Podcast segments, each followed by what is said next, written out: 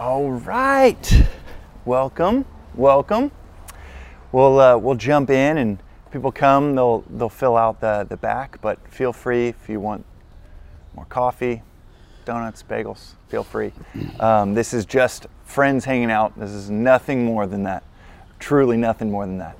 Um, and we'll kick off the episode right now, just with how we record our episodes. It's literally just our weekly conversations that Joseph and I have had for just about every week for like six years, and, we decided to record them um, about a year ago.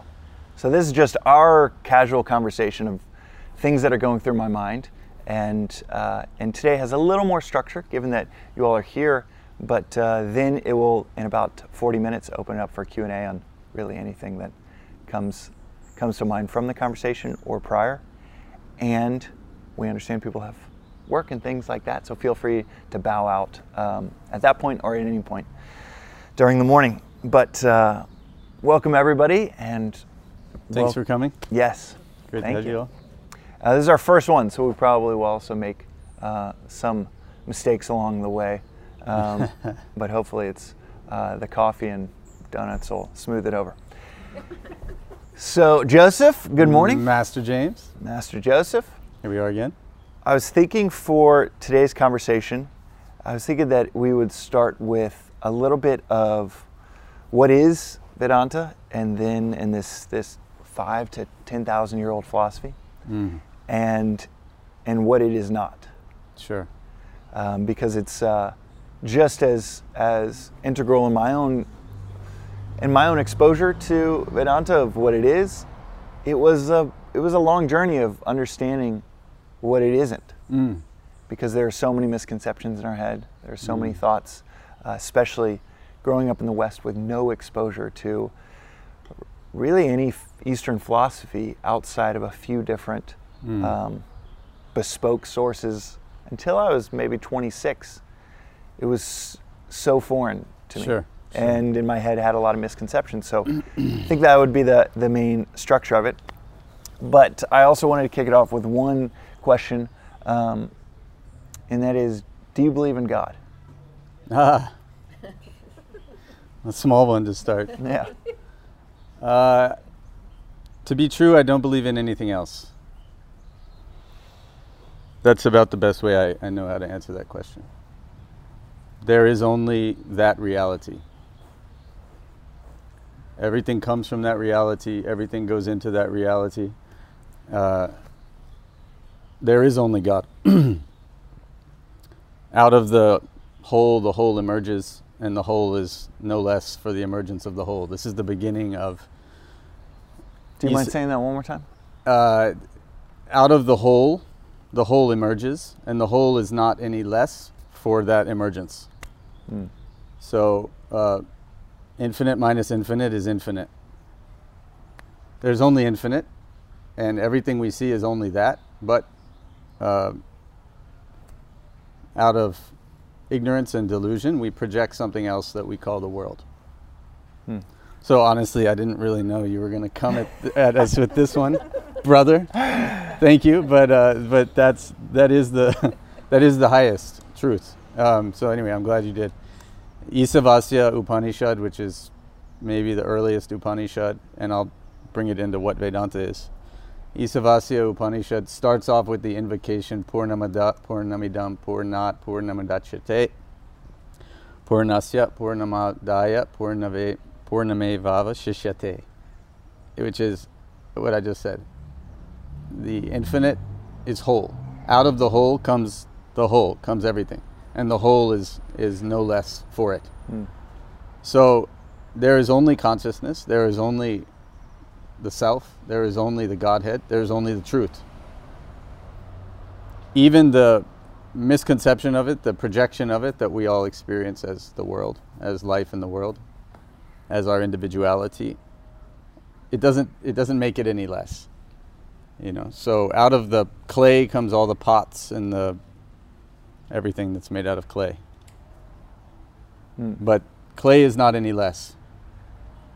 It out of uh, the ocean comes so many waves, and they exist and function and crash. but the wave, the, the ocean is, is no less. In that way, it's like saying, Do you believe? Uh, it's like asking a wave, Do you believe in the ocean? you know, Mm-hmm. there is only the ocean. Ultimately. Now, what I believe and what I experience is something different. How so? What I believe and what we all experience is something different. You may enjoy this idea, I may enjoy this idea, but we have an experience of, duality, of plurality, of limitation, of individuality. This is our experience as human beings, and we have to deal with it. But that idea certainly helps us to uh, function from an objective state Mm. where we keep that in mind and function. Keep that thought of the reality in our in our awareness and function. This is this is the practice of Vedanta. But the ultimate state is realizing there is only God and that you are that. So, um, Vedanta started with the Upanishads, one of which I just mentioned. Um, it is ancient Indian philosophy, and the first time it was written down was in the Upanishads. This is the first recording of it, but it's said to be eternal principles, sanatana dharma, principles of life and living that, uh, and these highest truths that have always been there, and they've been revealed to certain people, masters and sages, over the millennia. And over time, more and more and more books have been added, like the Bhagavad Gita and all the works of Shankara that we talk about on the podcast all the time. So that whole wisdom tradition is Vedanta. Hmm. Uh, yeah, we talk about Shankara in, in many of the episodes, and Shankara, the, which I just found out two weeks ago, means destroyer. And it's such a interesting is visual just thinking about this sage, this this uh, philosopher of the highest order being a destroyer, not being uh, some type of worldly king that you think sits atop everything, that owns everything, um, but is given the nickname of destroyer. Mhm. And for some reason, that just really coming from the startup world, where everything is about disruption, and in, in, in one sense, it's about building things. But really, in a philosophical sense, I, I think I got into building startups 15 years ago um, because I had this internal wiring to destroy. Mm.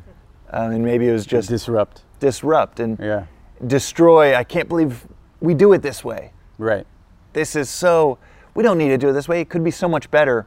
And in many ways, that creation comes from that destruction.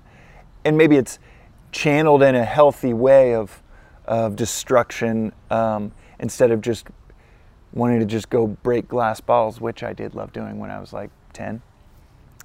But it, you grow up and it, you, you apply it maybe to a higher ideal. If we could do this so much better, let's go disrupt this industry.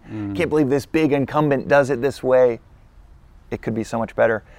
But there's something to uh, the continued evolution and, and feeling that there's ever higher means to destroy to where two weeks ago I was like, wow, his nickname or his name means destroyer. Yeah, it's another name for Shiva. Hmm Do you mind uh, talking a little bit about that as a backdrop, and then we'll get into what is Vedanta? Um, and it's totally fine if it seamlessly they go right into each other. But why Shiva, the destroyer? Why even that that notion of a destroyer to a Western mind that thinks no, no, it's about building, creating, maintaining, expanding. Building and creating is only one piece of life. Life is creation, maintenance, and destruction. That's what it is. You're born, you exist, you die.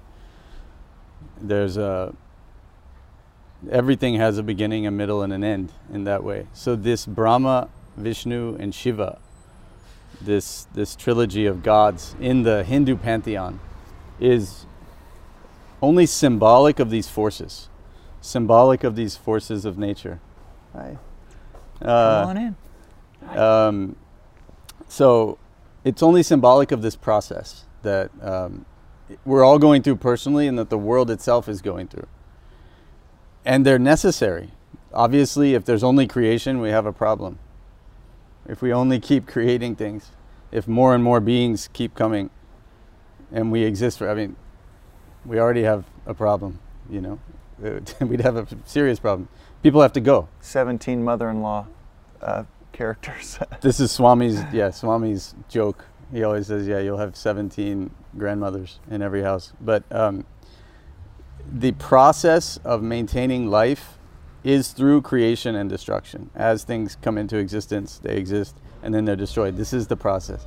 So Shiva is um, just a manifestation, not just. He, he is representative of that power, symbolic of that power, as it were. There's no, uh, from a Vedantic lens, there's no Shiva sitting on top of the mountain somewhere. There's no one sitting there hurting, destroying somebody, you know, uh, for whatever reason. There's no judgment like that. It's just an impersonal force of nature that happens. The wave is born, it exists, and it crashes on the shore. That's the crashing is the force of Shiva.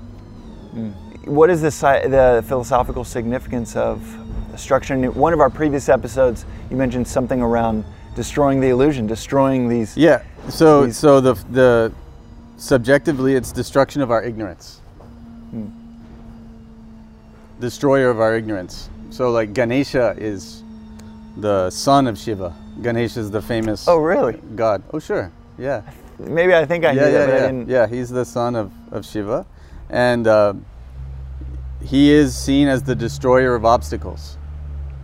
So, destroyer of any obstacles. So, people keep Ganesha at the entrance to their business or the entrance to their house to destroy anything that may impede whatever you're trying to accomplish. Mm-hmm. And likewise, if you, that's sort of a worldly, I guess, use of him uh, but destruction of ignorance uh, through, I mean, he's connected to Shiva, he's his son. So on the on the dioceses in the ashram where Swami speaks, there's always a Ganesha you would have seen on mm-hmm. your trips. Of course, yeah. Uh, so it's you. People pray to Ganesha to destroy the obstacle to that recognition of yourself as the self, which we were talking about at the beginning, and that it's not an external thing. No one's coming to save us. But uh, from a symbolic point of view, it's it's useful that let let that higher power destroy my mm-hmm. ignorance in the in the form of Ganesha, in the form of Shiva. Yeah, in the first nine years of exposure to Eastern philosophy, I never, for the last ten, I, I never. I think I mentioned this to you before. I always just thought that the the symbolic deities and gods were just so peripheral, not really interested. It's almost elementary, much more interested in the, the philosophy, the words of the masters. Yeah. And and then in the last year it's been such a discovery of you can have a text that you read through and then you can have this like Ganesha is a good example, this thing that I've completely disregarded for, for so long, just thought mm. it was too maybe a little more elementary. It's like this three dimensional Amazing, yeah. Philosophy. It's a three-dimensional uh, yeah. text. Yeah. In terms of why is there a mouse there? Yeah. Why is his belly so big? Yeah. Um, and now there's this crazy appreciation. Now, whenever I see one, I'm like, I'm like, oh, interesting. They put the mouse there. Oh, interesting. He's laying down. What does that mean? I thought of bringing him, but I, I forgot. You know, yeah. He, I wish he was here. But uh, yeah, here, for here. sure, the whole thing is symbolic. These these are these gods and goddesses are are are portraits of the entire philosophy. Ganesha is a is a symbolic of everything you, you can learn in Vedanta, the path to the, to the truth and the state of the truth at the same time. That's the amazing thing. They're both a portrait of perfection as well as the path to get there. It's amazing. That's worth underscoring. Do you mind? Uh, they are both the um, a picture of that state of perfection which is the ultimate goal that Vedanta talks about, as well as the path to get there in one image. So, uh, Swami has a great book, The Symbolism of Hindu Gods and Rituals, and uh, it's uh, it's remarkable. It goes into all these gods and goddesses and rituals and gets into the the deep philosophical underpinning under all of them, which is still profound. haven't haven't really read that book. I'm yeah, it'll so consumed by the it's pretty the others, but yeah, yeah. And that's uh, a decent segue into what is Vedanta um, and and this philosophy of these Upanishads that um, that I think I grew up. The two weeks I probably spent in in school learning about it, um, if that, involved thinking there was ten thousand gods Yeah. and goddesses, and Yeah. and having no clues, it was the original monotheistic philosophy. Sure. It's even more than monotheistic. Right, even if you can even call it yeah, monotheistic. it's uh, it's transcendental philosophy. Mm. There, it's not saying that there's one God looking over everything. It's not monotheism in that way. It's it's transcendental. Mm. It's non-duality. It's talking about a non-dual truth. right. So yeah, truth is one. So- That's the thing. Do you mind? Um, do you have a uh, a ready-made kind of five-minute breakdown of what Vedanta is for folks? Um, and then I'm sure many questions will flow from there. Yeah, it's a manual for life, but I think everybody here is quite. Is anyone not familiar with at all with Vedanta? Okay. Yeah, a little bit. So um, Vedanta is ancient Indian philosophy, born in the, not born in the Himalayas, but first, first written in the Himalayas, as it were. And uh, as we're talking, it, it it initially really only talks about the highest truth of life. What is ultimate reality? What is your true nature? What is essential being? What is the origin? What these huge questions, you know? Uh, what is existence itself? What is isness itself? Over time, it's been uh, further and further um, fleshed out and elucidated to become. It doesn't lose that essential uh, focus, but it just that these masters keep coming back down the trail, as it were, to meet us where we are. You know what I mean? It's like originally they just need to tell you the truth and you're done.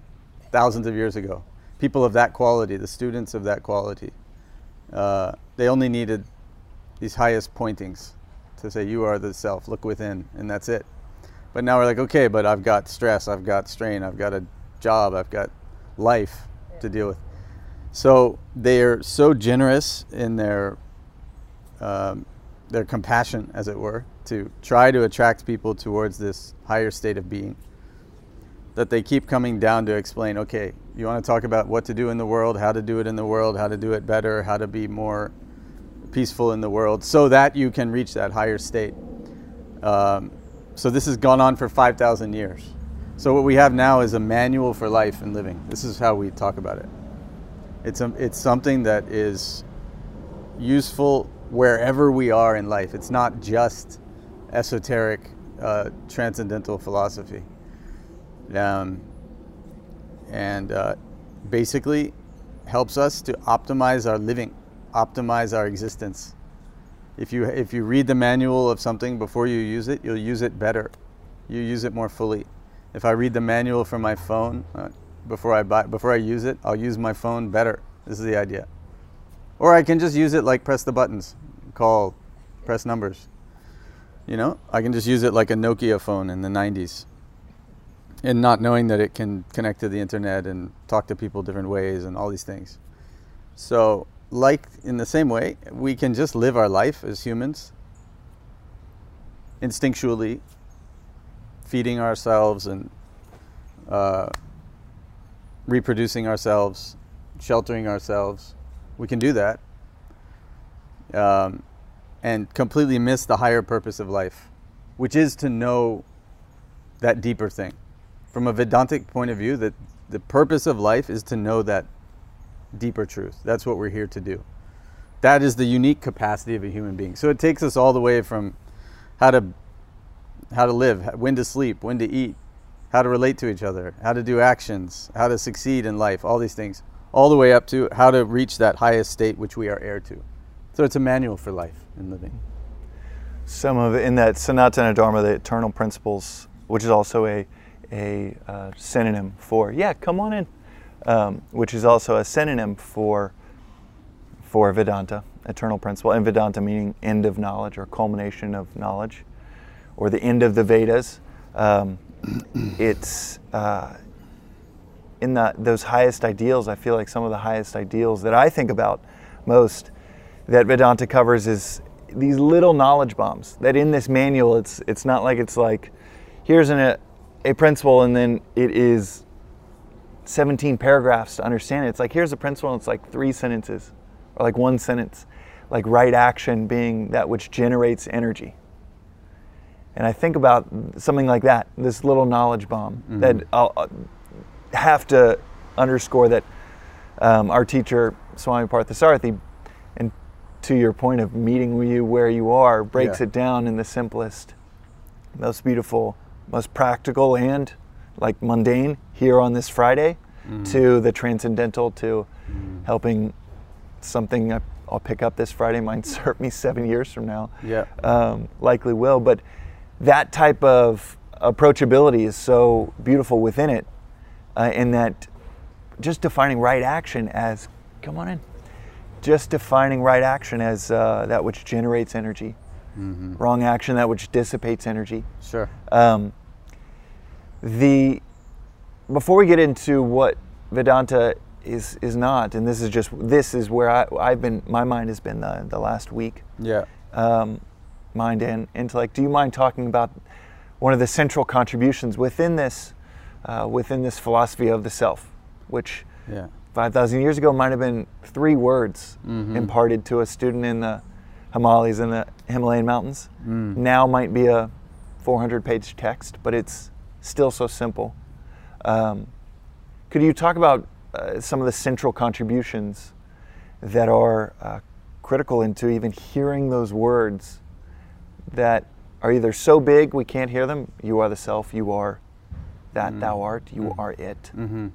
or so small that it's like i'm the self but i've got eight meetings today. I've got yeah. uh, to get across town. Do you mind talking about some of the central contributions that take someone towards really hearing that? Yeah so you there's different pointers in that direction. Um, but to really bring it back to basics, Vedanta starts by saying every human being is a combination of spirit and matter. Spirit is another word for self, is another word for consciousness, another word for God. In Sanskrit, it's Atman, Brahman. So every human being, Vedanta says, is essentially that self, that Atman, that core isness that is of the nature of consciousness. Chaitanya is, is one of the words. So many words for it, so many different ways it points at it. Plus matter, plus a body, which we know, which perceives and acts, plus emotions, which is at the level of what is translated as mind, but in the West we might understand better as heart. It's called manaha or manas in Sanskrit. And then there's another equipment in us, buddhi, which is the intellect. So every human being has a body with two equipments within that body. Body, mind, soul is a bit blurry compared to Vedanta. It's a bit loose. We all say that. Uh, you'll hear body, mind, soul a lot. Um, but it's not quite precise as, as Vedanta in, in this way. So Vedanta says there's actually two equipments that we need to know about. So what they are two internal equipments. Two internal equipments. There's a body, mind, intellect. These are all matter. The body's gross matter. The mind, intellect is subtle matter. Mm-hmm. The enlivener of all of that is the consciousness, is the self, which is what you're asking mm-hmm. about. So you can say, I am the body. You can say, I am the mind. I am the intellect. I am my perceptions and actions. I am my sensations. I am my feelings. I am my ideas. I am all of that, you could say. I'm a combination. Or you can say, I am the self. I am that which enlivens all of these things, which is that's the state of self realization. To a, not just to say it, but a person who has actually in that experience. Right. So the Vedanta starts, always moves from the known to the unknown. That's such a great point. Yeah, do you mind building that a little more? So this is what we've just demonstrated. You start with, okay, I know I have a body, sure, but I say I am this body. Who's that I am? You say my body. My my feet are cold. I am hot. You're not hot, your body's hot. Your feet uh, but you say my feet are cold. Who's the possessor there? It's a possessive pronoun my over the body. We use it all the time. It's right in front of us in English. In our language, it, it, these are all pointers to say, wait, wait, who, who's who's the possessor of this body that's having these sensations? You only say my body.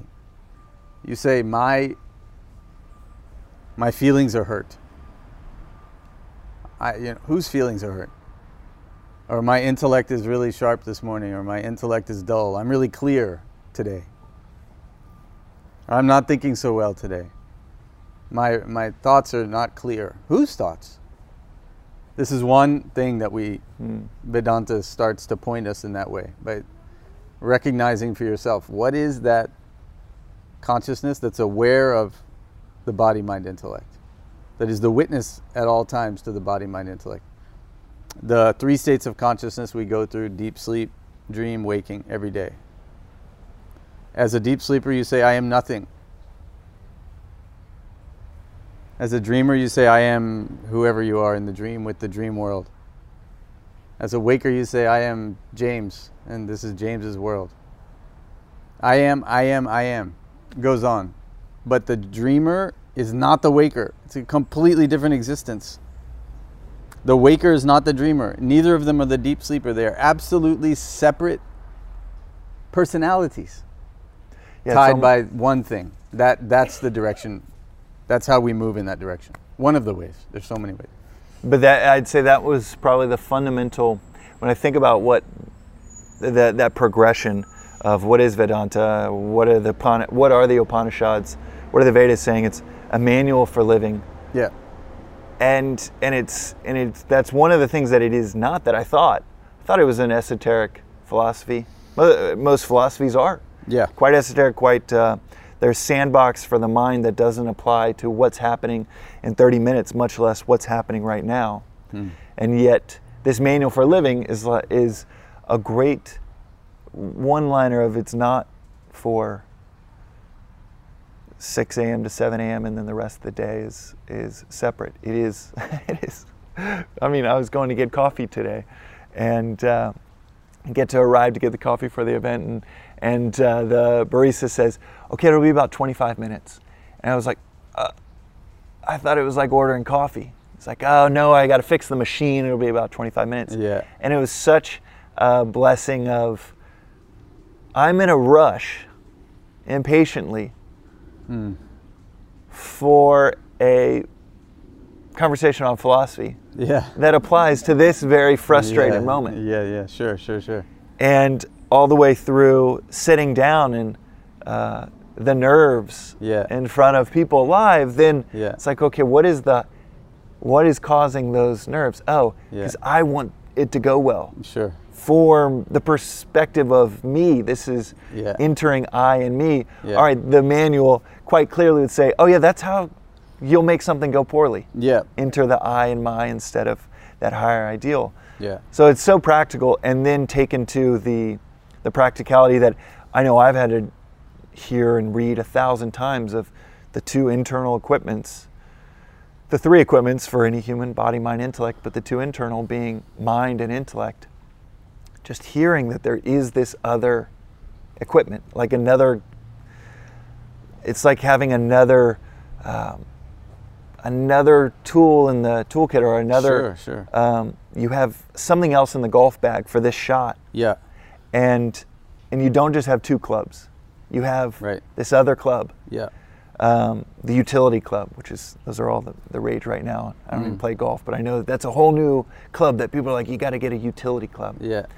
And knowing that I that there is this intellect then allows me to say, oh, it's the, the undeveloped intellect that is causing extreme frustration that I'm running late, or that I co- overcommitted Yeah. to cause this scenario. Yeah, so it's not the undeveloped intellect; it's the overdeveloped mind. Mm. It's the it's the involvement in uh, what we're doing. Mm. It's the the lack of elbow room between us and our life. So, uh, when we are involved in something, or when we're affected by something, we will be agitated. We will go with whatever happens to it. It's a very raw, um, I don't know, exposed way of living. You know, so when you develop the intellect through all of this higher thinking that we're talking about, through identification with the reality, thinking about the truth and all that, Through knowing you have it.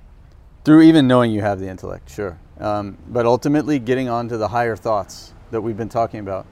When you do that, you start to be a witness. It's called sakshi in Sanskrit. You become a witness to your own life.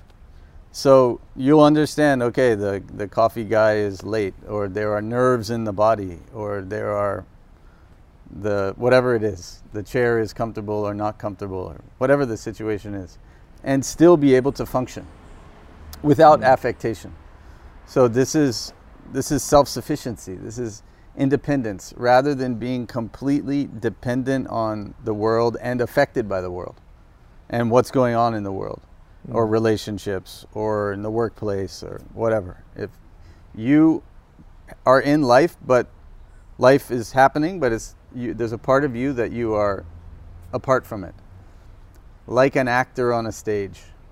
That's the ideal approach mm. according to Vedanta. All the world's a stage. All the men and women are mere players. They have exits and entrances. So you function in your life, you play your roles like an actor on a stage. Was that Bill Shakespeare? Bill, old Bill. Yeah, Um, correct. So, And- so he knows his true identity. This is the point.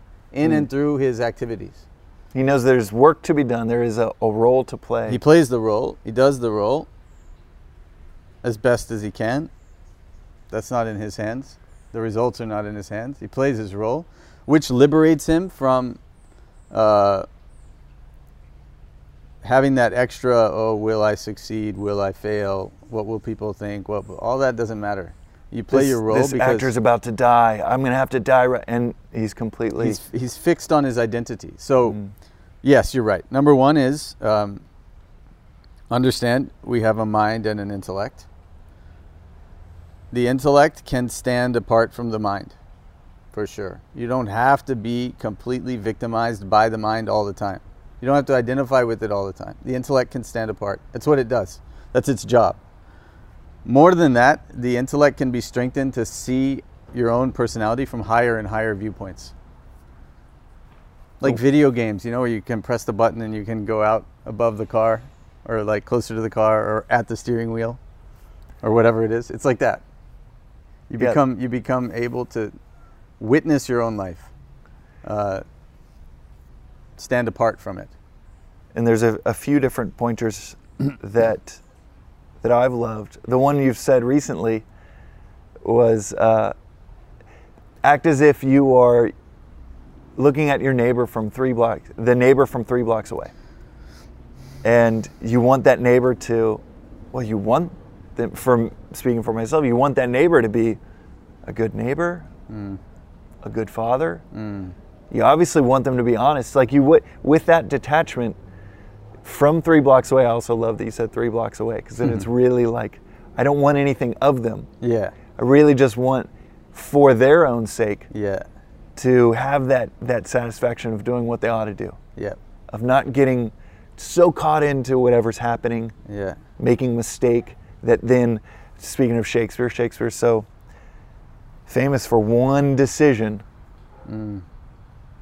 By one character in the play in the first act and then everybody's dead yeah. by the end one decision so it's uh, i love that but i think the most prominent one that comes up again and again that i think is so valuable for for myself um, to remind myself is the is the the dream Yeah. and that being do you mind walking a little bit more into how that is maybe the perfect i say metaphor but it is so literal to us because i had a dream last night that i could have sworn was real Yeah. Uh, so um, the I, as we were saying, the idea is to gain self-sufficiency, meaning being satisfied in yourself without any, no matter what's going on around you, or even in your body, or in your mind, or in your clarity or dullness of intellect, to be self sufficient, to be independent. That's the ultimate freedom that everybody's looking for, right? So, um, one way of doing that is to understand the reality or unreality of this world that we're so preoccupied with all the time, including the personality that we refer to as I. So, in the dream, the dreamer and the dream world arise together. They happen at the same time. You go to sleep, all of a sudden you're in a dream, and it's the dream universe is five billion years old, and it's just as real as this. For the dreamer, you knock it makes in perfect sense why you're in this scenario because of everything. whatever Yeah. you have projected behind. It's like, of course, I'm in this. the dreamer has a full has a full suite of of history and reality and everything that the waker has. So Vedanta says if you believe that the dream is unreal, you have no more reason to believe that this waking state is any more real. Now, if you believe the dream is real, the I don't know what to say. Like, there's nothing to say to you. I don't know. There's an if there. There, I've had people be like, actually, I believe uh, the dream is real. I'm like, okay, cool, good on you. What can I say? But Vedanta says if you believe the dream is unreal and that your identity there is unreal, you have no, there's nothing you can say to prove that the waking state and this waker are any more real now. If you reflect upon this, varam varam, again and again and again, you keep on reflecting upon this for years. Keep on doing the e-learning course. Keep on reading the books, attending the classes, everything we do. After a while, there, there, you start to develop a little bit of elbow room with the external world and the things going on and what's happening in your body, what's happening in your feelings, what's happening in your thoughts. There's a detachment that happens. You get uh, liberated. I'm, t- I'm just saying what the value is. Why, why think about that? Why bother yourself with such philosophy? So that you gain that perspective. In fact, in the um, anyway, in the really old Vedic, uh, in the, some of the Upanishads, the oldest Vedic, uh, text in Vedanta, they only have three states of consciousness: deep sleep, dream, and enlightenment. So they just say that dream and waking are degrees of the same thing. They don't even see them as they don't even they use one word. And they say, okay, okay, we'll grant you this is a little more solid than the dream. And so that later on they're like, okay, there's two states. But before that they're like, this is a dream. There's deep sleep, there's dream, and there's awakening. Mm. They don't even discriminate between the two. So you your intellect starts to tune in to reality. That's what makes us self-sufficient. That's what makes gives you that independence. Self-sufficient for your peace and happiness and satisfaction. That's all we're saying. hmm Uh, it's not like it's going to pay your bills and solve all of your problems, and it's not like that. But internally, you'll be self-sufficient for your uh, composure in life, your consistent, your your satisfaction in life.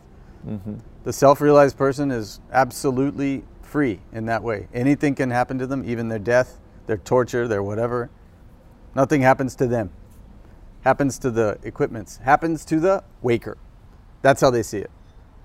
So instead of saying, uh, you know, I am having, I have a busy day today, whatever. The waker has a busy day today. The neighbor, three blocks away. So the, the thing is, when I said the neighbor thing, the point is you should see your own life as the neighbor sees you. Mhm. That's the idea. Or as you see the neighbor. right. So it, it's as if it's from far away, from a great distance. hmm This is uh, this is detachment. This is uh, sure sure. This is uh, the word ecstasy is taken from two words: ecstasis. It means to stand apart. Mm.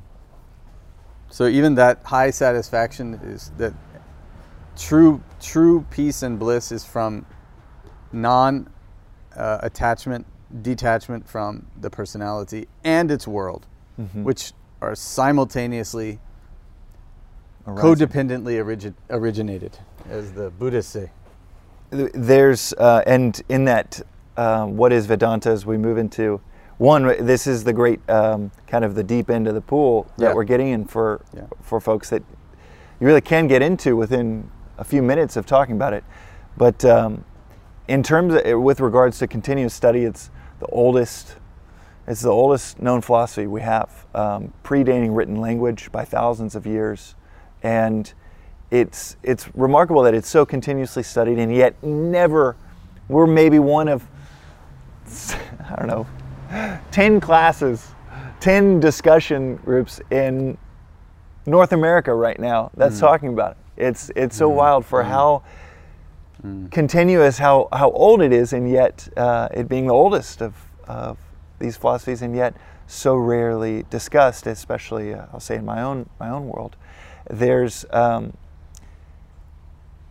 and that that aspect of meeting us where we are and it building out further three states Mm. the the waking state and the dream state being the same um, can you tell us a little bit about what is beyond this the true kind of end of the of the story what is beyond this waking state um, when Oh, you say awakened So again, it's a different way of pointing at that reality, that truth. The, there's three states: deep sleep, dream, waking, and then there's one they just call the fourth. Very rational. fourth, turiya. Turiya means fourth. The fourth state of consciousness is awakening to the true I, the true self, that Atman, that infinite supreme being that, that we were talking about at the beginning.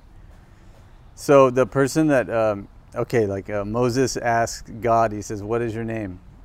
He says, I am that I am. I am that I am. So that I am, self realizing, realizing that you are that I which pervades all the three states. This is the state of self realization, the fourth state of consciousness. And this is what everybody wants. It's infinite, it's all pervading, it's perfect. All these words. Bliss It's the ultimate satisfaction, the ultimate bliss. These are all just words, words, words, words. They're pointers to what that is. But everyone knows deep down. See, the easiest way to do it is just ask somebody Are you just a swimmer? Are you just a swimmer? No. Carrie's not just a swimmer. You know? Are you just a businessman? Am I just a Vedanta guy? No. Nobody's just anything. Hmm. Nobody wants to be just anything. Because we know that we are everything. Ultimately, you know that you are infinite. Deep down, everybody knows. So nobody rests content with any amount of name, fame, power, position, status, money, family, nothing. Nothing will absolutely, completely satiate a person. No one's ever done except those who reach that Purnamada, Purnamidam, Purnat, Purnamadachate, that state of fullness, that state of Partipurna, he says in somewhere else in one of the books. It, that state of all complete fullness. That state of complete fullness without any limitation at all, without any boundary at all. Any boundary, you, you won't be satisfied. Okay, you can be the, the empress of the universe. Tathastu. I grant you that, you know? You won't be satisfied. But what about the other universe? What Yeah, I about mean- the parallel universe? It never it never ends until it ends. And so that Vedanta is that final complete infinite state that only the self-realized people have said I'm good. Hmm. They're the only ones that said I'm good. Nobody else ever says I'm good. If they say I'm good, it's temporary. But the self-realized person, they say is like an ocean. No matter what you pour into them, it's it doesn't change it because it's already full. Hmm. They're infinite. So you can add the you can add any billions and trillions of whatever you want of units of anything to the infinite. It's still infinite. Hmm. It just absorbs it because he's already there. So that that's the fourth state of consciousness. That is is pure consciousness. It's okay. I'll put it another way. In the dream, deep sleep, you're conscious of nothingness. In the dream state, you're conscious of whoever you were last night and do whatever you were doing. In the waking state, you're conscious of this waking world, this personality, etc. The fourth state is pure consciousness. Put it another way, one last one. These are all pointers. What can you you just keep yeah, the point- Vedanta, as as well as as Swami Ji has said to me, forget the philosophy, just find the truth. Like even it's just Yeah. one big pointer. They're yeah. pointers. They're pointers, but they help. And this is what we do. You sit and study and reflect upon these ideas. The intellect gets that vision, and from that is able to guide the rest of the personality with reference to the truth. So the last one I was going to say is you can describe that fourth state as objectless awareness.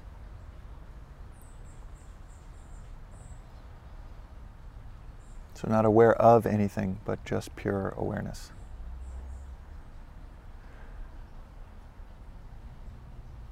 Which helps in this explication of, of what Vedanta is and from just even a historical perspective. Some of these things will sound so familiar to other philosophies or other um, schools of thought, and it's because it, as uh, as Vedanta goes from this philosophy that's said sometimes in three words, Tat Tvam Asi, 6,000 years ago in the Himalayas, then a few thousand years later of symbols, of layers, of rituals, culture. Hinduism gets built on top of it. Buddhism, as the adage goes, is Hinduism made for export as it leaves India and enters China. Gets simplified down back to a philosophy without layers, and then it gets its own layers, and then layers. You have Zen, which is a derivation of uh, Chinese Buddhism in Japan, but it all goes back to to the Vedas and uh, and really the Vedic wisdom before even the Vedas were written down, before written language was created, and pure awareness will sound uh, like things we might have come across in Buddhism and Mm. uh, rightfully so. But there are in the the bucket of what it is not. Um, what I found so interesting about it is there are no. I'll start with the mundane and then get to the more profound parts of what it is not. There are no rites. There are no rituals. There's no like at 14 this happens. There's no sh- thou shalt, thou shalt nots. There's no growing up in a Catholic household. It's like you better word every word in the right way Yeah, yeah, to show that you belong, and you better believe yeah. All of these 17 things. And if you don't believe one of them, Mm. careful, eternal damnation might be. Mm, mm. Uh, and that was that was also, I must say, very much a version that I grew up with. It is not. I don't think it's purely canon. I don't think it's what everybody in the universal, you know, Catholic Church grew up with. But that was my experience, and um, in our parish's experience. It's so different from that. Even like thinking about it, even though it does deal with God, thinking about it in any way of a religious sense is a misconception because there's there is no in fact swami says it all the time he's like just put it on the shelf if you don't Mm. and he'll tell this to me if like if something doesn't make sense you don't have to believe it at all in fact Yeah. nothing should pass through Yeah. uh, unless it it makes rational and reasonable sense Yep. But that's some of the things that it is not some of the things that are maybe in the more profound side of things that we can get caught up in i know that i can is maybe one of the largest misconceptions is that the idea of a philosophy like this requires um, relinquishing the world selling all your possessions Yeah. could you walk through this concept of renunciation which is so yeah. core to vedanta Yeah. why it's core and then also what it is and what it is not So, like what you're saying, Vedanta is universal. It applies to all people everywhere, all human beings. It's uh, throughout the Gita. There's this one word Yaha, which means he who, or they who. I don't know how you translate exactly, but he'll give a the the Gita will make a statement. It'll give a truth. It'll give some insight into life, and it'll say, "He who practices it will get this result." You know, or it'll say, "If you if you live this way, you'll get it." it whomever knows it and and uh, practices it will get these results or not. You know, it doesn't. There's no discrimination whatever whatsoever. There's no vows. It's not like anyone's in the Vedanta club or not in the club. There's no like something you have to do or not do. There's no such thing. Uh, that way, it's not a religion. It, it, it, everybody's a Vedantin until you decide to be something else. It's like that, you know. Like if you're a human being, you're in the club. So, uh, with regard to renunciation, it, it's because it's just the laws of life. Just before I get into renunciation, it's like the law of gravity applies to all of us. Whether we know it or not, like it or not, agree with it or not, it's governing us right now, every moment.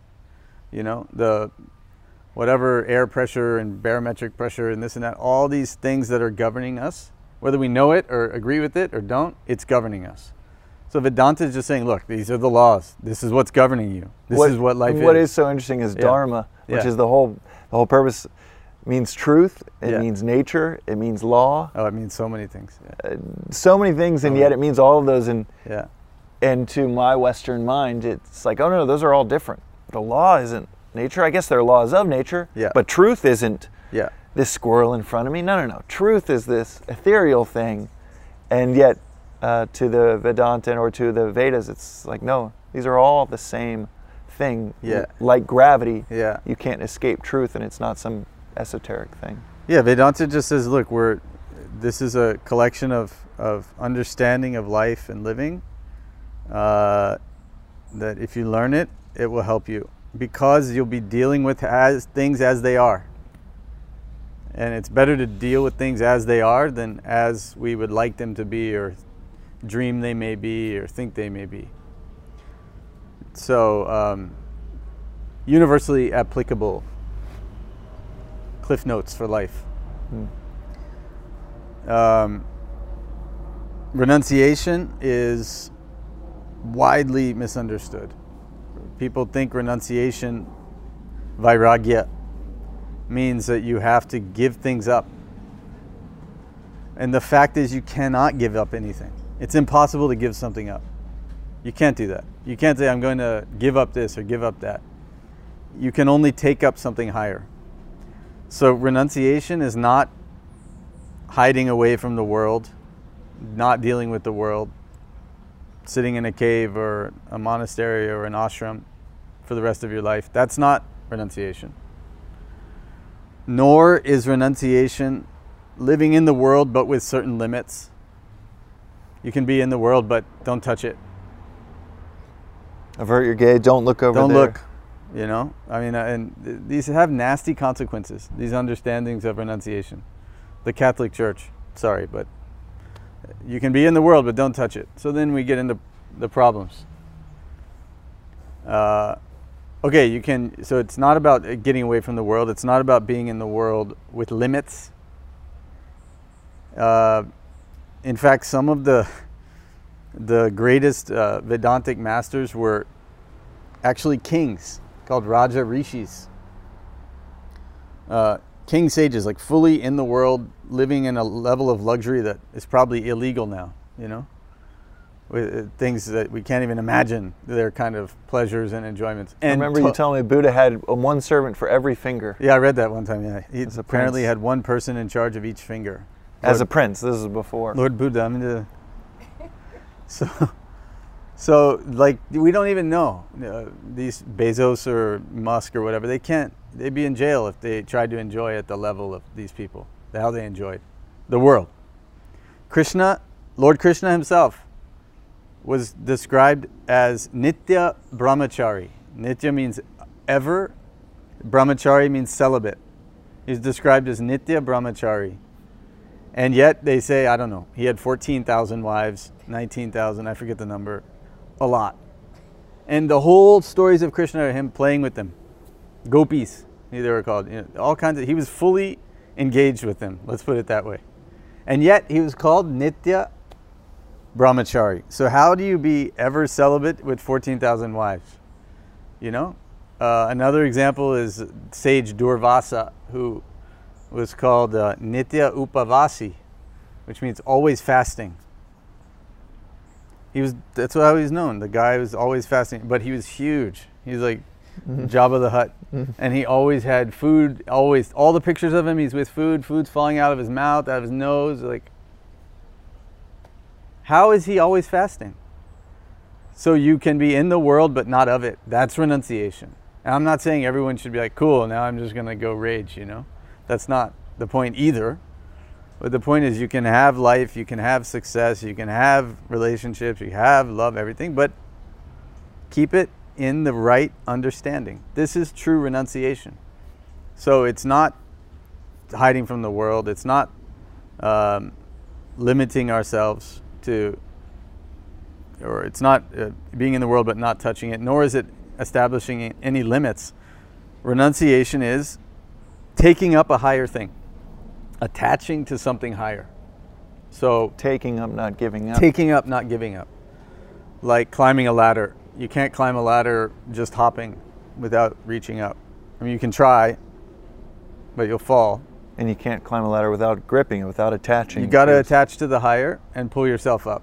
This is it. Mm. So, a person that wants to be, I don't know, to lose weight or to do something like that, ultimately what they're doing is aiming to be healthy. There's the power. Aim to be healthy. Even better than that is, I want to be healthy for my children. I, so many people talk to us like that, you know. I want to give up this thing. Now I have kids. I need to like, you know, stop doing this, stop doing that, like live better for whatever reason Mm-hmm. very common. That's renunciation. So you're not at the bar till 3 a.m. anymore. You're not doing dangerous things. Yeah, I want to see my kids. I want to meet my grand. It's a slightly higher ideal.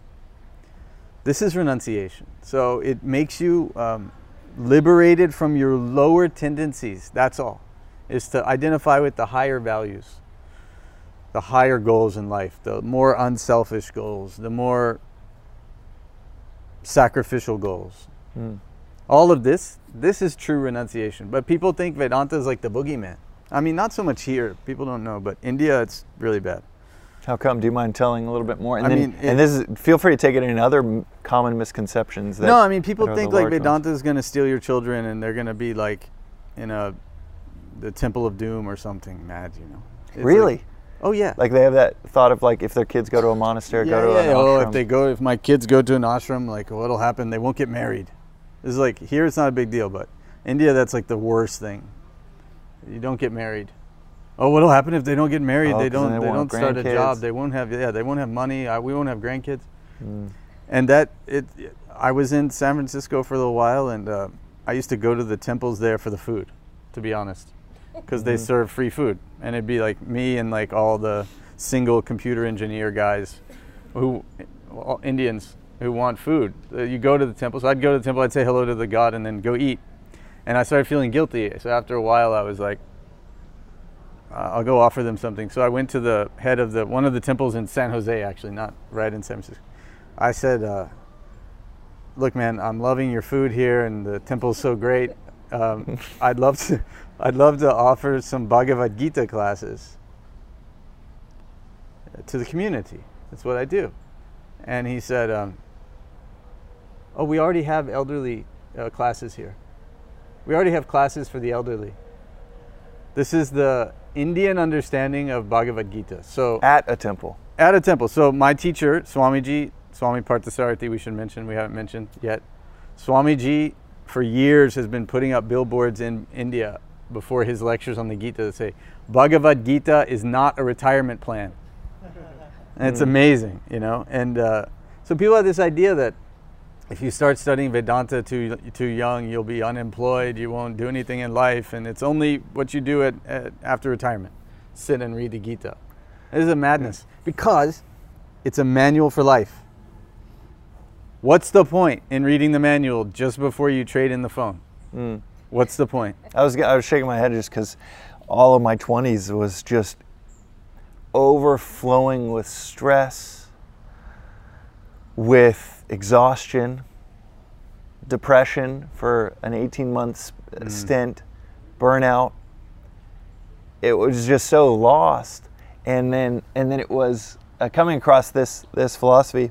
Um, and then really taking it seriously like four years in it was like oh my god this is the main this is how it should be done Mm. and then these it's like planting the fruit tree Mhm. in the sunlight Mhm. instead of complaining why is this not growing any fruit Mhm. and it why learn that you know once your orchard is dying Yeah. um, and yet I, I could see why that would potentially happen in that it's it's something that you go through experience and you realize that isn't it. Yeah. It's not out there. Those mistakes all culminated in this explosion, this midlife crisis. And so then you maybe take to it when you're 43, you take to it when you're 61 after exhausting all the alternatives. And then you find so much value in it, and then Yeah. within your family, like, oh yeah, that's what I'll do when I'm when I'm 61. Yeah. Um, No, I mean, when to be, I've tried to be, everything to be else. clear, it's useful anytime. So, I, I mean, anytime people take the time to think about these higher truths of life, it will help. But just in the context of misconceptions. See, I think here, like, people don't know about it enough. They think it's like some new thing. Like, oh, Vedanta is like a new, it's a new technology. Like, awesome. Let's, let's, let's get into this new yoga for your intellect Mm. thing. So that's cool. They don't they are not like they don't like know enough to be jaded about it, which is great. Um, but in the Indian context, it is a misconception. Um, uh, in that way, uh, it's that, that's what we want to highlight is Mm. that there's a misconception that it's not for life itself, that it's for when you're at the end of life and Mm. only want to think about what happens when I die and stuff. It's it's so much more practical than that. the last one, and then we'll jump into Q and A. Uh, would be, is it compatible with the other philosophies, um, the other religions that that we have might have a strong identity with because there feels like it feels like there's truth within those Yeah. as well. For sure. It, it- Christ, Moses, yeah. Muhammad. Um, it's the base of all religion. To the extent religions are true, they are Vedanta. I think that's the right way to say that. Okay, whatever truth is in, in a religion, that's Vedanta. Vedanta is like just a big word for the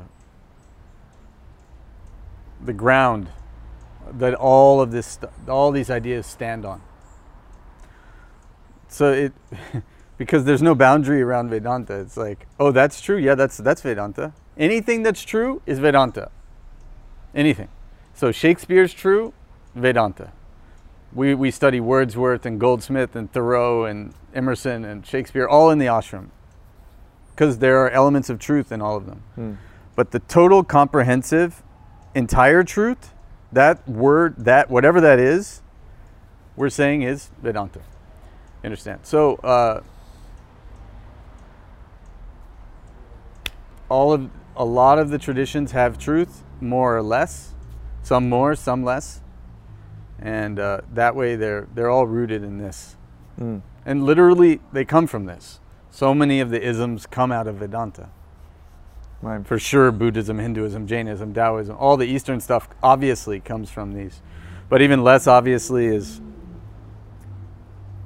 very clear suspicions and, and evidences that all the best of, of greek thinking the judeo-christian thinking all of it was connected by the silk road Yeah, that axial revolution. That then there's an explosion, yeah 400, 500 BC, that happens to be at the same time the trade routes sure are connected. yeah it's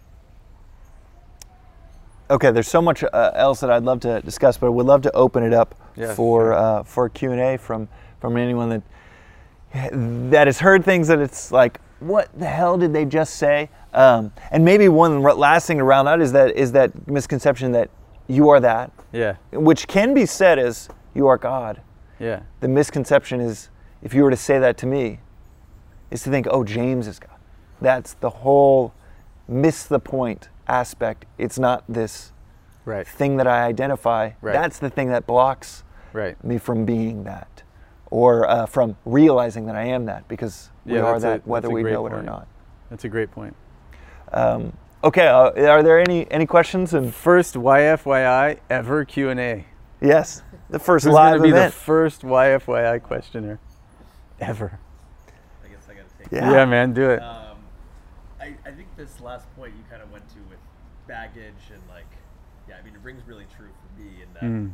my parents are now in their And, and for listeners, we'll re, we'll repeat the uh, the question. No, no, no. I'm just letting listeners know. We'll repeat the question uh, for for those listening on the podcast. parents are now in their 60s and they're now doing these like elderly Gita classes. It's funny. It's like literally, like, I guess it's a cliche that I didn't even really know about, but that's like Yeah. what my mom is doing every weekend now. Yeah. Um, but uh, so that really rings true. But like, I think you you you two guys are people who have come to a philosophy that's different from what they like grew up around. Mm. And I'm wondering for anyone below the age of 60 that's getting into this, getting into spirituality, do you think that it's beneficial to come from an outside perspective and discover like a new separate thing that is not necessarily what some of what you were surrounded by?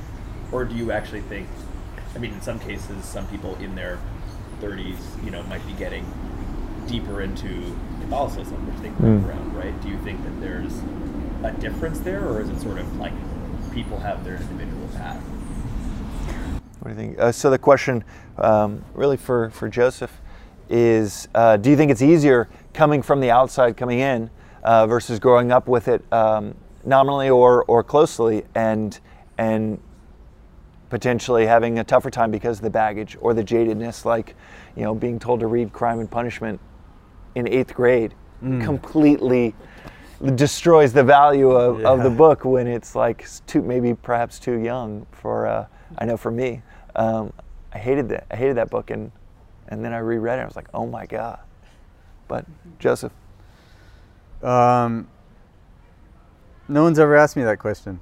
That's interesting. Uh, so, is it valuable to take up a philosophy that you were not exposed to by birth or from your your sort of natural surroundings? I think it's it could go both ways. You know, like if you in many ways, like especially all my friends and brothers and sisters in India uh, at the ashram, it's like so much of it was like in the air, literally, literally. I fully believe it's in the air. There, there, that place is special for a reason.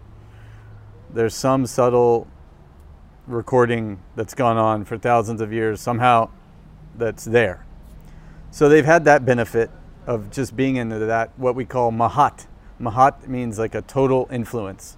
Like the mahat of Santa Monica is like a very particular mahat. The mahat of Dallas or Houston or Montreal, each one's got its own vibe, you know, its own energy, its own whatever's been stored in the air.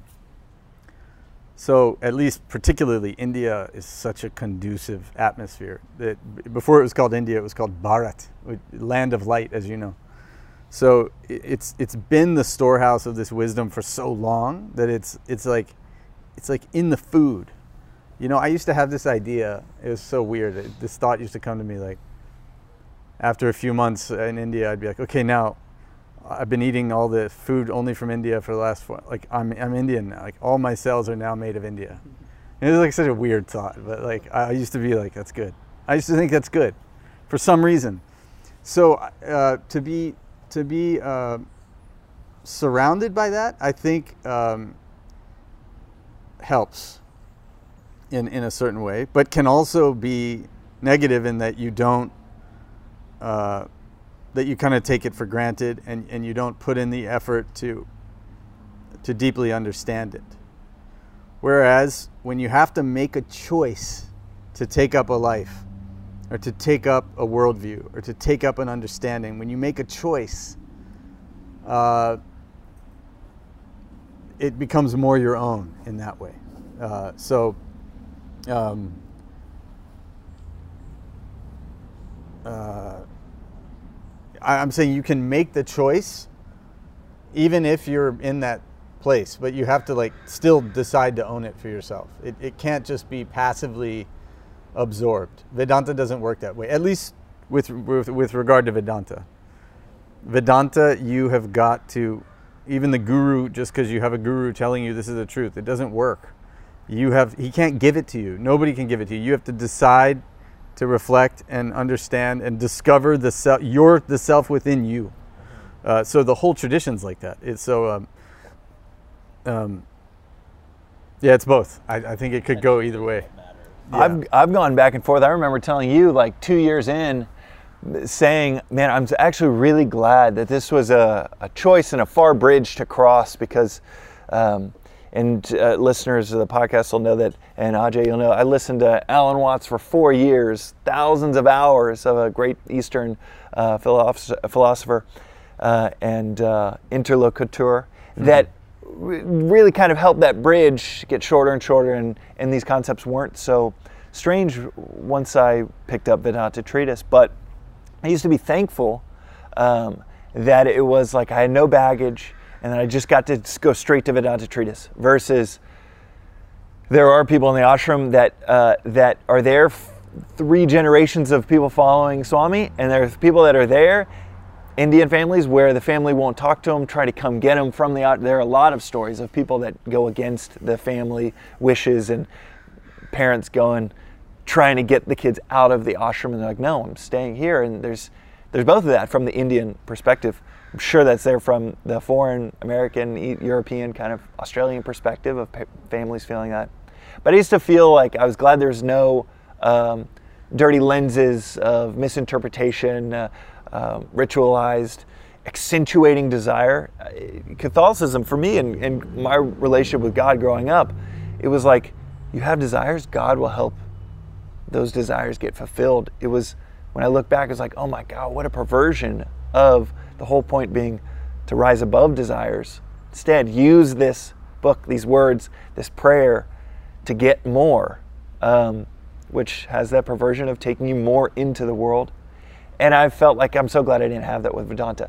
In the last three years, I probably have said to you many times, like, there are, there are great teachers online, Swamis, multiple generations, and I've thought to myself, how great that would have been to have like three generations of it being in the air, in the water, mm. um, because it is such still and will be such a far bridge, because the the mahat of the culture that we grow up in it's so the average American, I just saw this a week ago, uh, updated numbers, the average American is subjected to four to 10,000 advertisements a day. Hmm. So just in 2022, four to 10,000 messages of you are incomplete instead of paripurna, ultimate satisfaction. You are unsatisfied, you are incomplete. And this degree from this business school, you get this watch, this car, this will complete. And I think now I'm like, man, what a disadvantage to have that much of a current to swim against in 2022 as a 36 year old American. And, and, uh, and so I actually have been like, man, this would have been great a couple hundred years ago, three generations. So, yeah, to your point, I I thought it was like Crime and Punishment at 25. That's when you should read it. And um, now I'm like, man, I wish this was kind of taught in the household for a couple generations.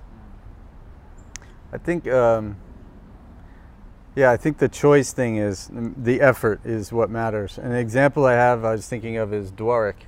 I don't think he'll mind if he watches this. Um, Dwarik is Swamiji's grandson. Like it's like not just in the air and like in the food it's like in the blood, man. I mean, Swamiji is your grandfather. Your mother is Sunandaji, who's gonna run the ashram at some point and is herself a world traveling epic Vedanta speaker master. But um, he was into cars and motorcycles and was like racing motorcycles, and nobody ever said anything to him like he didn't grow like up in the super accomplished motorcycle racer. Really, yeah, super uh, crazy motorcycle. Like one was like the best in India as a junior and whatever. Went to England, studied um, how to make race car engines or something. I don't know what he did. Engineering, but for cars, for engines. But at some point, he he'll tell the story, and he'll say at some point he obviously was aware of Vedanta the whole time. He used to go to the ashram as a stu- as a kid, like it was like summer camp, you know. But he wasn't like I want to do this, like that. Um, Apologies full, t- for, full the time. Plane, for the plane above us, listeners. Yeah, but I don't think they'll hear with this. Okay, we got it canceled out. So um, uh, at some point, he'll say he made a decision that he himself decided. Look, I've understood. For me, that a life dedicated to this study and reflection and serving this cause is what what matters, not because I'm Swami's grandson. I mean, you can't ever separate it completely, but Like that's I just give that example because it's so such an extreme example. Even him is like the power is his own choice, and he takes just as much sort of I, don't, I don't want to say pride, but satisfaction in his choice to do the work he's doing as any of us do, who are like, I'm out, going to India. For him, it was the same thing because he had a whole another life that he could have he could have lived through. So yeah, anything uh, done by choice is transformative. Uh, Thoreau again, he said, I went to the woods to live deliberately, not just to passively live and go along with whatever's going on. To, the moment you make a choice, you own it, then it's really yours. And that's where the, that's where the transformation is, which is the only point. Yeah.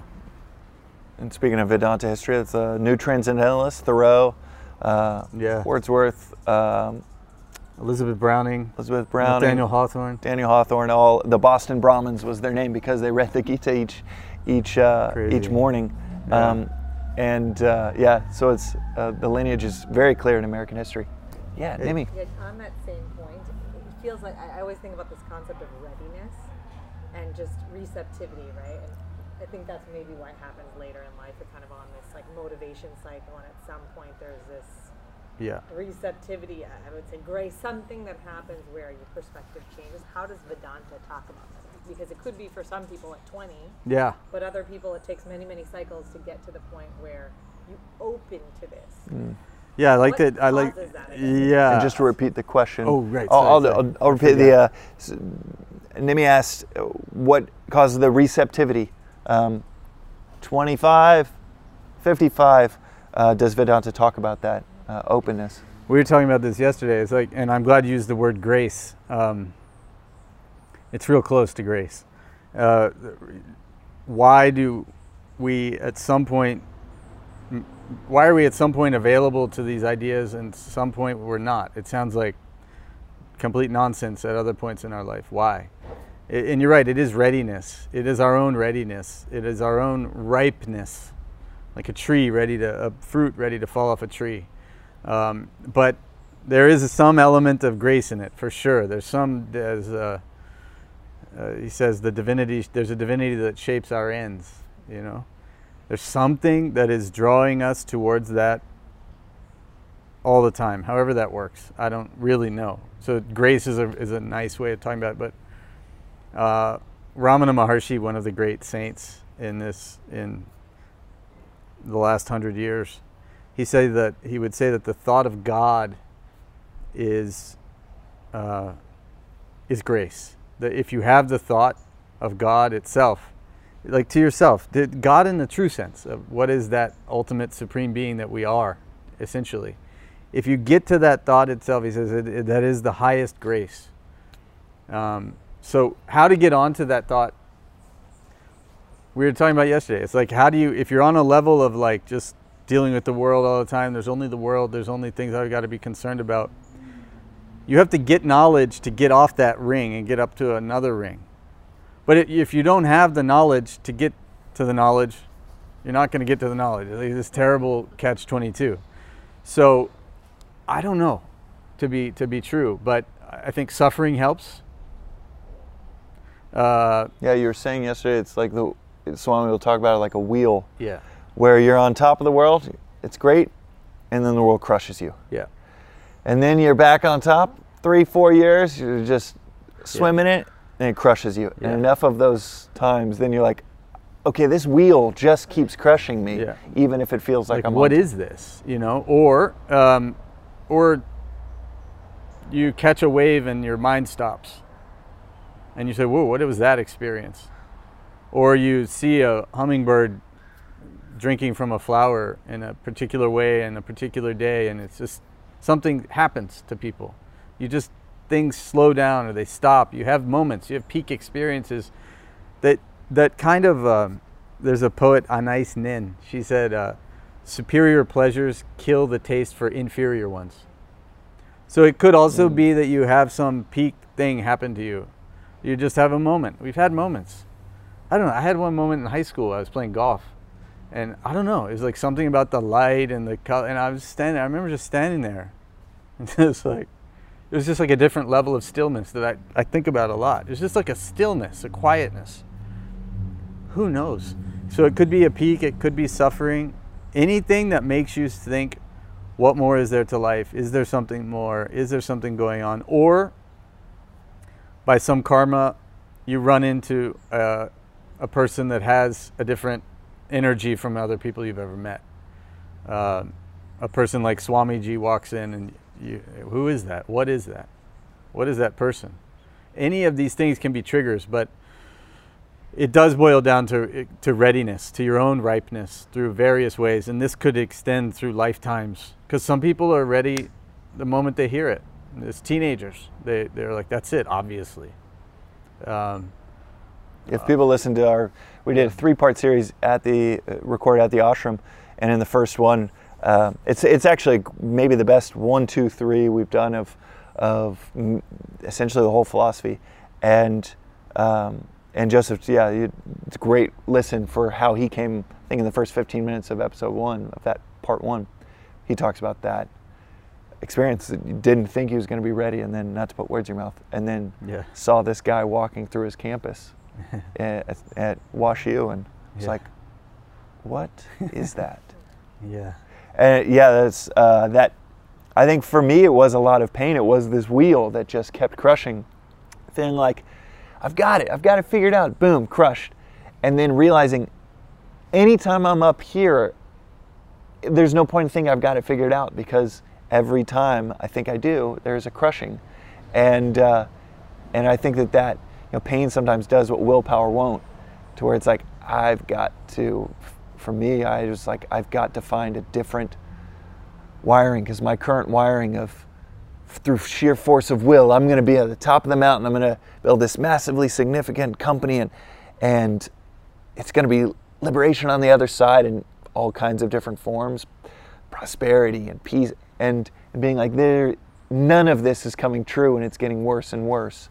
Um, there was uh, that helpful um, grace of that. Uh, Richard Rohr, a great, uh, it's an author we've chatted about, great uh, Catholic friar, says that uh, we all need that, that death in life, that in life death, um, to where we are forced. And this is just his, I don't know if we all need it, but at least his viewpoint is that you need it to let go of the things that you think are like, these are making me. These are so worth holding on to. Um, so it's a, it's a welcomed blessing through suffering. I'll just add that um, I also think of it as like launch windows. You know, like rockets, they can't, like, they, they have to launch when the atmosphere's in a certain thinness. That's how I think of it. I don't know if it's true, but they can't launch all the time. There's like a window, and then the next window is a week later or whatever. So, however, this thing happens to people, my point is always grab it. Get it now while you're interested because the mind fills it up like the atmosphere or whatever with the launch windows. You know, understand? The mind will come back in and swamp the whole thing, and you won't know it. Yeah, you, you were saying yeah. the other day, the mind wants to exist. The mind wants to exist, yeah, and it knows, oh, hey, this is dangerous to me because it is dangerous. The ego wants to exist, and to get a, a taste for dissolving the ego and dissolving the mind, you really gotta. If that fire comes up in you, you've gotta like take care of it like a little fire in a desert or in a freezing place, you know, and uh, nurture it because that thing can close and you won't think of it again. And it's not that you'll the rest of your life you'll be like, oh, I missed the chance. You won't think of it again. That's the thing. And then 10 years later, you'll get it again. And you'll be like, oh, I should pay attention to that, these higher questions. You got to grab it when you get it, whenever you get it. Yeah.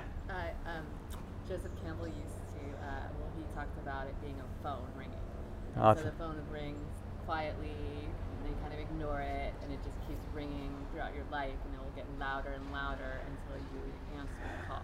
Amazing, yeah.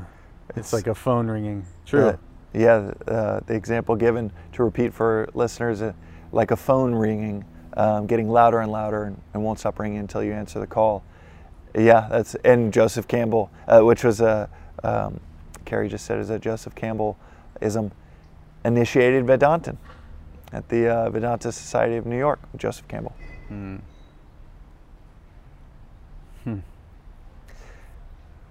any other questions on anything? No, no way. Yeah. I have a silly, well, about gods and symbols. I always wondered um, baby Krishna and the butter. Ah, What- really? yeah. You haven't heard this? No. Okay, so The- Carrie, the- Carrie's asking about um, Bala Krishna, baby Krishna, and uh, the butter. So there's always a picture of Krishna. Krishna was mischievous as a child. You know, this is like a sign of intelligence. Uh, he was supposed to be the supreme, most intelligent ever. Krishna was actually said to have only one desire, which was to be born. So the moment he was born, he was enlightened because his last desire was gone. So that he, as an infant, everything he's doing was teaching. So all the pictures of him with his mother and all that. There's a story of her like he ate some mud or something, and she did she taking it out of his mouth, and she saw the entire universe in his mouth. Like these kind of really beautiful stories, but of him somehow teaching. So him going up and stealing the butter uh, the, he'll climb up on this shelf in the kitchen and turn over the butter jar and steal it and be sitting there eating it, you know, is actually talking about the end of meditation.